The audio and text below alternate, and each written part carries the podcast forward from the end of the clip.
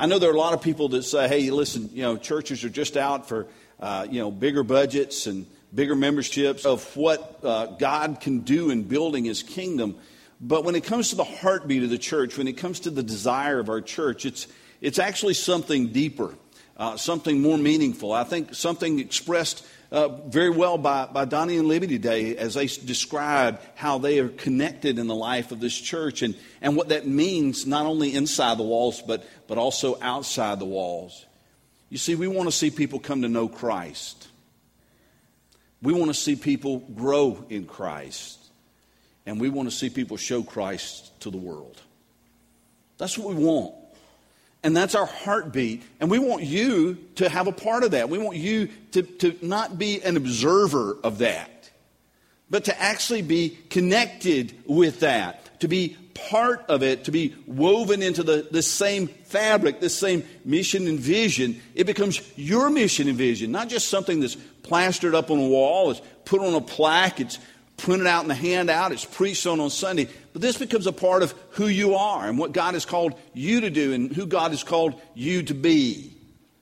And so we want to begin this morning by reminding you again of our mission and vision. And this morning, I'm going to ask you to help me as we, we repeat our mission together, but I'll help you by having it put up on the screen for you. How's that? Will that help you? Okay? All right? And as you're saying this, remember, when we say grace fellowship, we're not talking about an entity. We're not talking about an incorporated entity. We're talking about these people, you. And so it's you. So let's try this together. Grace Fellowship exists to glorify God by bringing people into a life changing relationship with Jesus Christ. Listen, you could, you could shorten that because you're part of it. And instead of saying grace fellowship, you could say we exist to glorify God by bringing people into a life changing relationship. And you could personalize it by saying I exist to glorify God by bringing people into a life changing relationship with Jesus Christ. You see, it's not just about what something that's printed on a piece of paper, it's about who you are and what God's called you to do and to be a part of.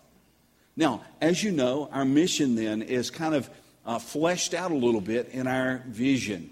And so I want to share that with you again. I know you've heard it for two weeks straight, but, but sometimes it takes repetition to get it, to get it home. Uh, our mission is very simple Grace Fellowship is a community of believers, a community of faith, where each person believes in Jesus and has a growing faith.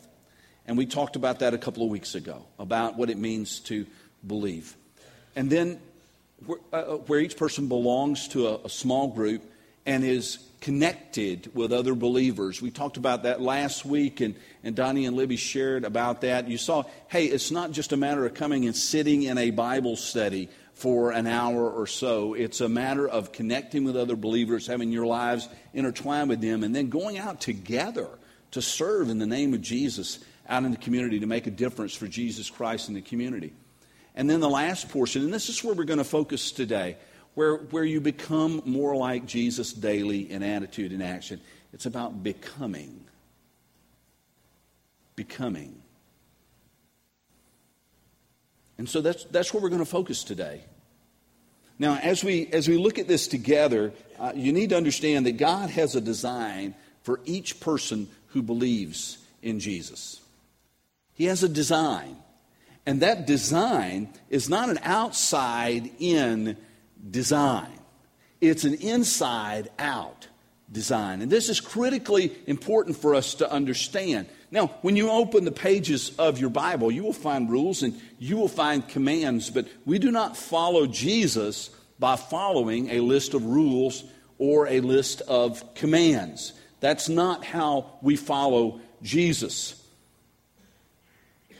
When we follow Jesus, it's about a change of heart and a change of mind internally that lead then to a change of life, a change of attitude, a change of action. As I said, it's inside out, not outside in. It's a matter of being transformed, not conformed.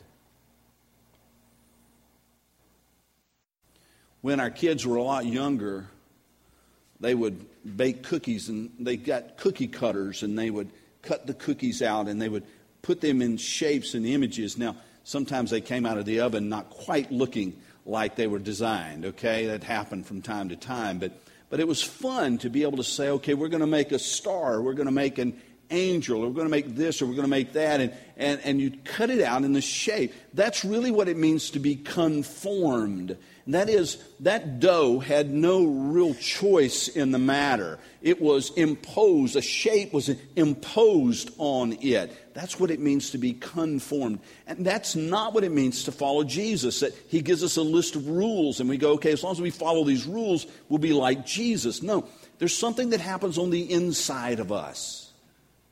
There's something God wants to do on the inside of us that makes all the difference. And when we are radically changed on the inside, then the outside cannot help but change.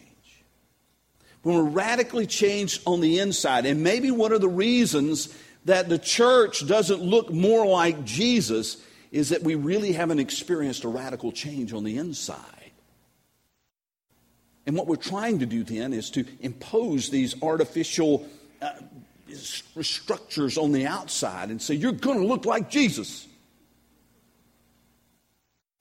If you've ever tried to get, you may get a child to do something for you uh, by punishment, and eventually you may conform that child just because they're afraid of you. But when you see your child or your grandchild choose from the inside to do something that you wanted them to do. It's a completely different thing. And so, what we're talking about here, what Jesus wants, when we talk about becoming, what we're talking about here is being changed from the inside out rather than from the outside in. Think about an apple tree. A farmer does not get an apple tree to produce by going out and shouting at the apple tree, You will grow apples. Getting a stick and beating on the apple tree, You will grow apples. No, an apple tree grows apples. Why? Because it's an apple tree. You don't pick oranges off an apple tree. You don't pick bananas off an apple tree. You pick apples off an apple tree. Now, the farmer's got a role in making sure that that that the, the soil is good, that there's plenty of water, that it's fertilized, that it's trimmed the way it ought to be. But the tree grows apples because it's an apple tree. I don't do a lot of gardening now, but I used to, I used to do gardening, and, and it just, it was amazing. Every time you plant that seed, and wow, what grew from that seed was exactly what was supposed to grow from that seed. I never planted peppers and got tomatoes. If I planted tomatoes, I got tomatoes. What we're talking about here is this design. This is the way God has, has shaped you. This is the way God has made you to produce fruit that is like Jesus. Now, as I was preparing this message, um, one, of the, one of the great things about being a pastor in this time is that there's so many resources and things that are available to you online. But then you can find some really, really bad stuff online too. So you want to be, you want to be careful when you look at that. And I found a whole list of, of sermons and articles that were written with titles similar to this 10 Steps Towards Christ's Likeness. Six ways to become more like Jesus. Boy, that's easy. Because I could stand up here week in and week out giving you five ways, 10 ways, 15 steps to be more like Jesus. But there's no guarantee you're going to be any more like Jesus. I could, I could go and, and buy in bulk some WWJD bracelets. Y'all remember those? What would Jesus do? Some of you still have them.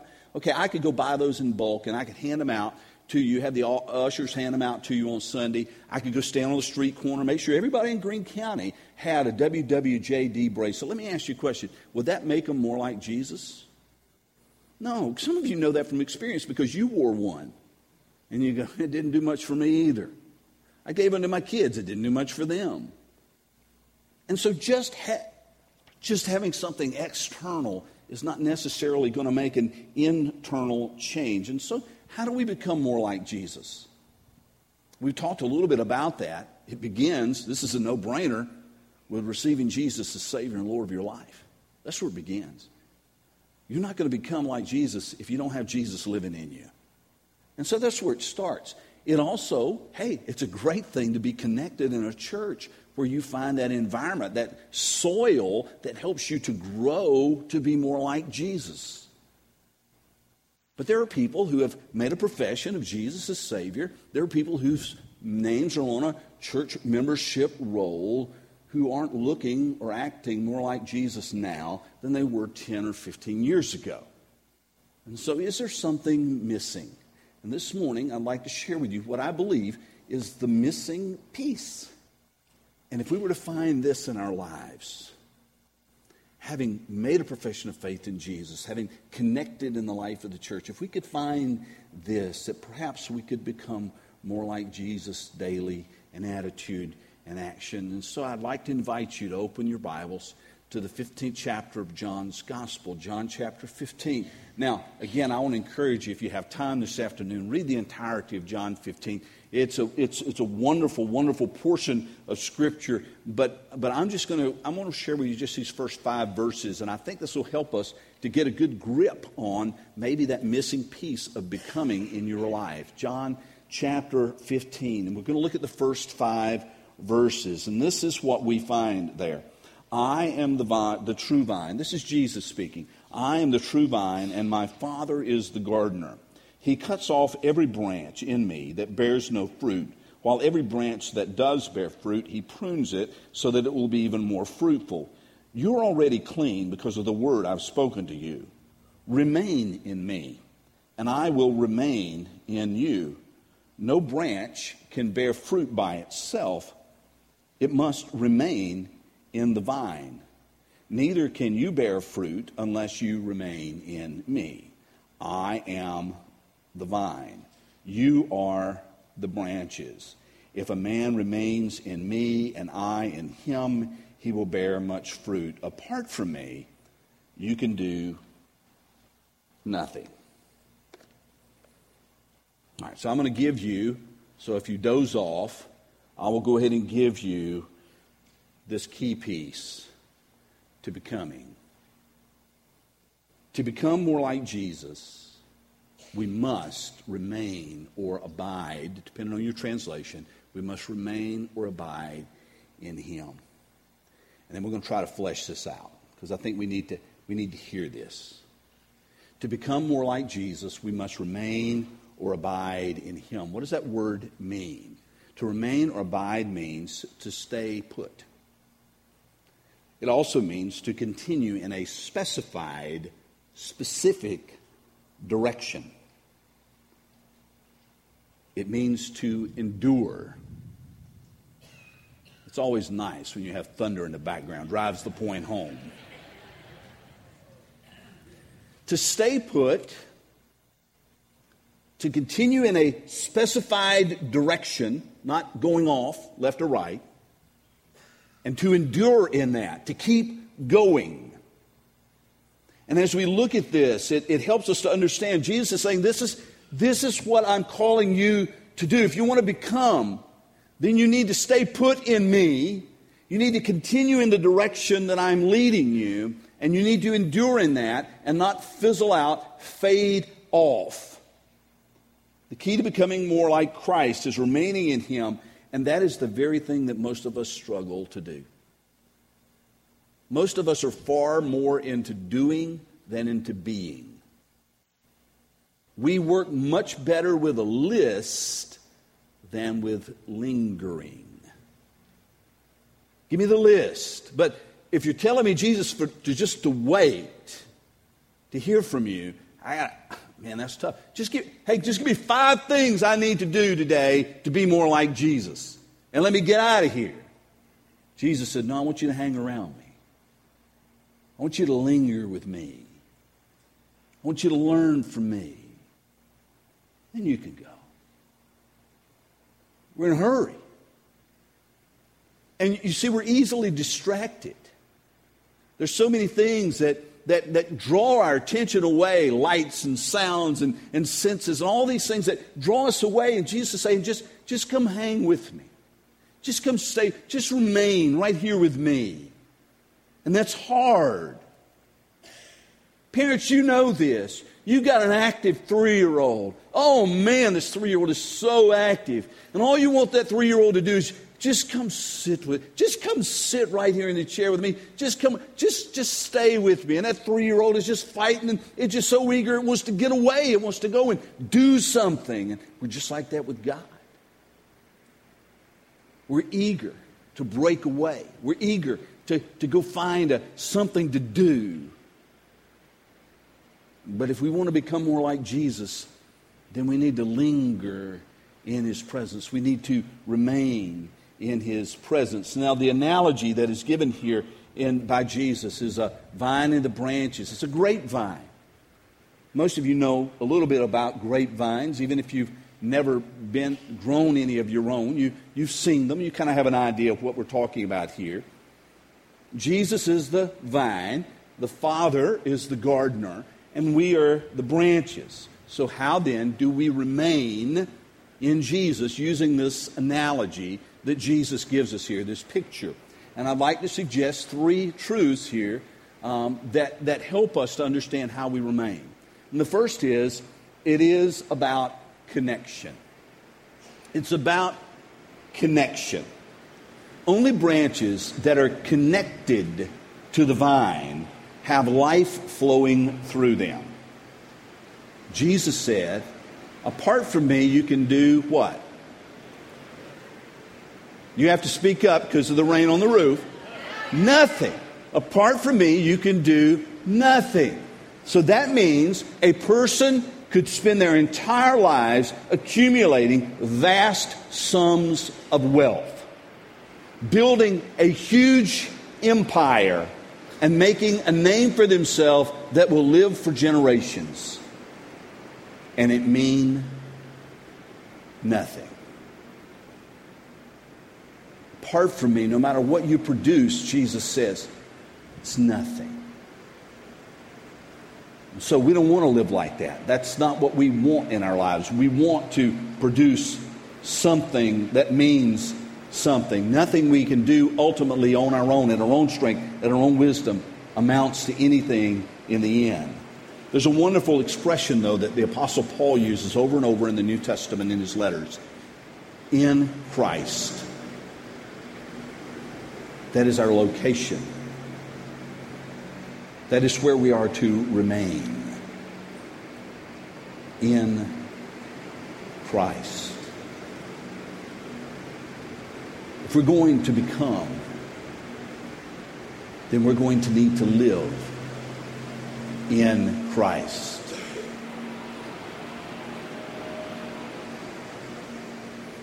It's also about dependence. The branch is completely and totally dependent on the vine. Cut the branch off, it withers and dies. There'd be no life flowing into the branch anymore. When the branch, though, remains attached to the vine, then it produces fruit. It produces what it's supposed to produce. What kind of fruit, then, is it to produce? We don't have to guess at that because the Apostle Paul tells us in his letter to the Galatians what it is that we're to produce love, joy, peace, patience, kindness, goodness, faithfulness, gentleness, self control. These are the fruits of the Spirit, but these cannot be produced if we are not connected and dependent on the vine, if we are dependent on ourselves. And the problem is, that many of us want to live our lives, go out doing our own thing, doing our own way, doing it in our own strength, and doing it by our own wisdom. How many of you remember the bumper sticker, Jesus is my co pilot? Okay, you'd see it plastered on somebody's car. Jesus is my co pilot. And I think the, the intent was that, hey, I'm, Jesus is coming along with me in life. Well, obviously, we know as believers that Jesus doesn't need to be the co pilot. Jesus needs to be in the driver's seat, and we probably need to be in the back seat. He's the one in charge, He's the one leading us, He's the one going. But in reality, you know what? Jesus isn't our co pilot. We've got Jesus duct taped in the trunk. We're driving. We're going to go where we're going to go. We're going to do what we're going to do. Jesus is just along for the ride. And to keep him quiet, we've duct taped him and shoved him in the trunk. Now you look at that and you go, I don't like that. That's a terrible picture. But let's face it, for many of us, that's much closer to reality than Jesus being in the driver's seat. For us to become, then we must be dependent on Him. The third truth is this it's about continuation. It's about continuation. The branches were not connected to the vine with Velcro so that they could be detached and reattached at will. No, for branches to be alive, vital, fruit producing, they must continue to be connected. If you've been at church any time at all, then you have seen people who have come forward on a Sunday morning and they seem very, very genuine, very, very remorseful over their sin. They may have even been praying. They come and they just say, Hey, listen, I want to I wanna invite Jesus into my heart. I want Jesus to be Lord of my life. And they may come and they, they join the church and they get baptized. And then it's not long before you don't see them anymore. And then once you discover where they are, you, you find out that they're right back to where they were. There seems to be no change, no nothing in their lives that has, has adjusted in any way because of this time of remorse and repentance and decision. We're not the first generation to see something like this. As a matter of fact, the Apostle Paul wrote about it in the first letter, a letter called First John, chapter 2, verse 19. And he writes this They went out from us, but they did not really belong to us. For if they'd belonged to us, then they would have remained with us. But their going showed that none of us that none of them belong to us. In other words, they looked like they belonged, but they left. And the reason they left is because they weren't really part of us. Now, I don't get to be the judge on that, okay? That's not my call. But what John is observing is what we have observed is that there are some people who look like they are attached to the vine and yet they don't remain connected. There's, there's no continuation that takes place in their lives. Remaining in Christ means that we are connected to Him and it means that we are connected with His body, His church. It's not just me and Jesus against the world. When I'm connected with Jesus, I'm connected with his body. You don't get the bride, the groom without getting the bride. You can't say, "Hey, I love Jesus, but I hate his wife." That doesn't fly too well in our relationships, does it? If somebody said to you, "You know, I kind of like you, but I hate your wife." Why in the world do we think we can treat the bride of Christ, the church, like that. Love Jesus, just don't care for the church, his bride. Now, admittedly, the bride's got some issues from time to time. But we don't cast out the bride because the bride belongs to the groom.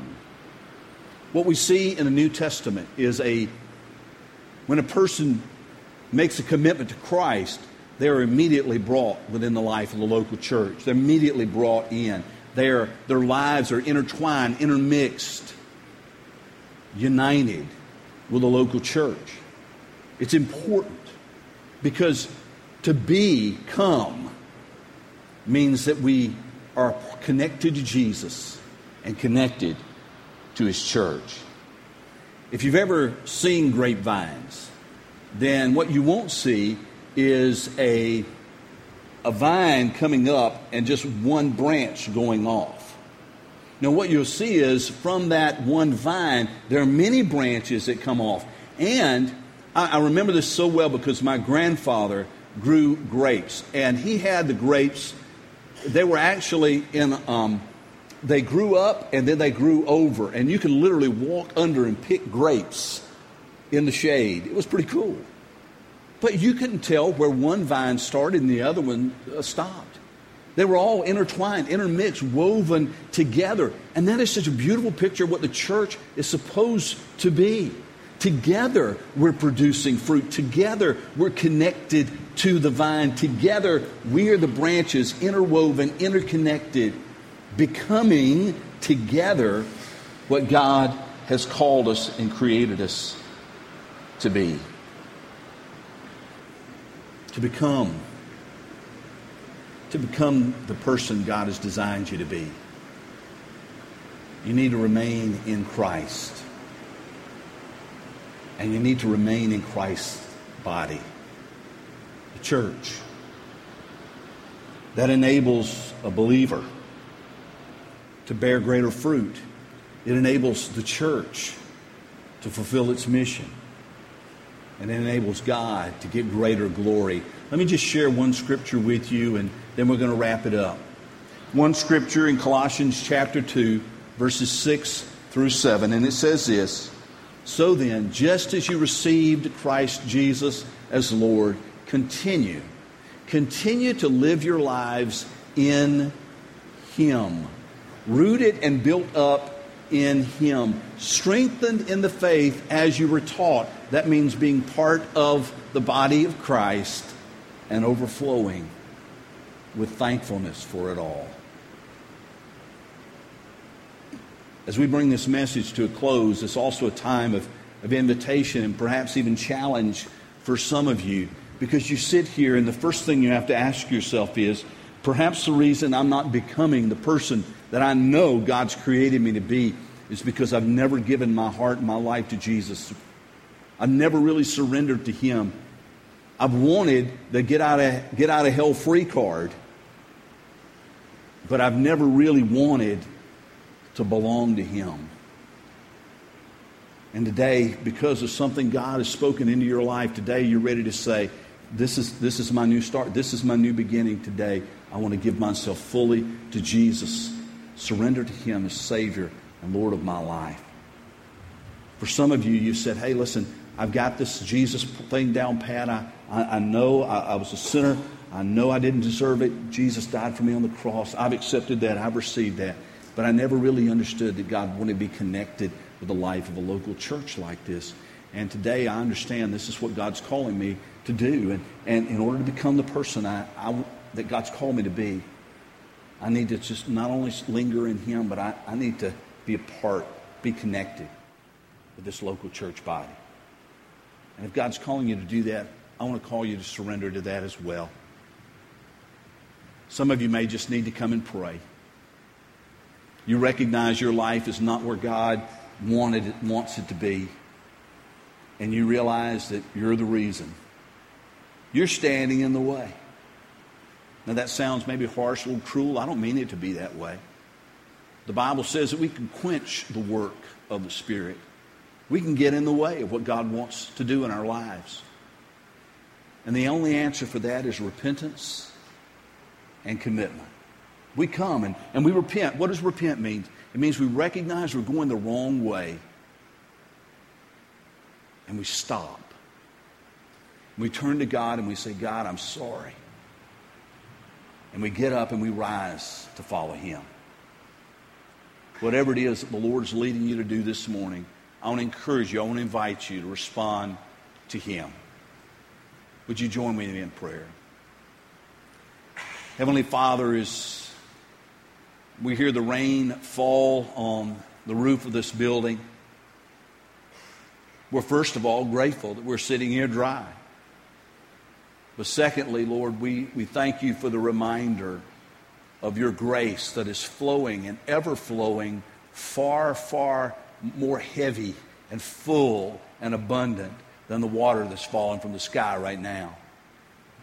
And I pray, Lord, that you would open up the floodgates of heaven and you would pour out grace and mercy into the lives of these who are here today. And I ask, Father, that if you are drawing them to make a decision today, drawing them to yourself, drawing them to your Son as Savior, drawing them into the life of the church, drawing them to repentance and a new beginning. Lord, whatever it is that you're calling them to do in order to become, that this morning will be that time of decision.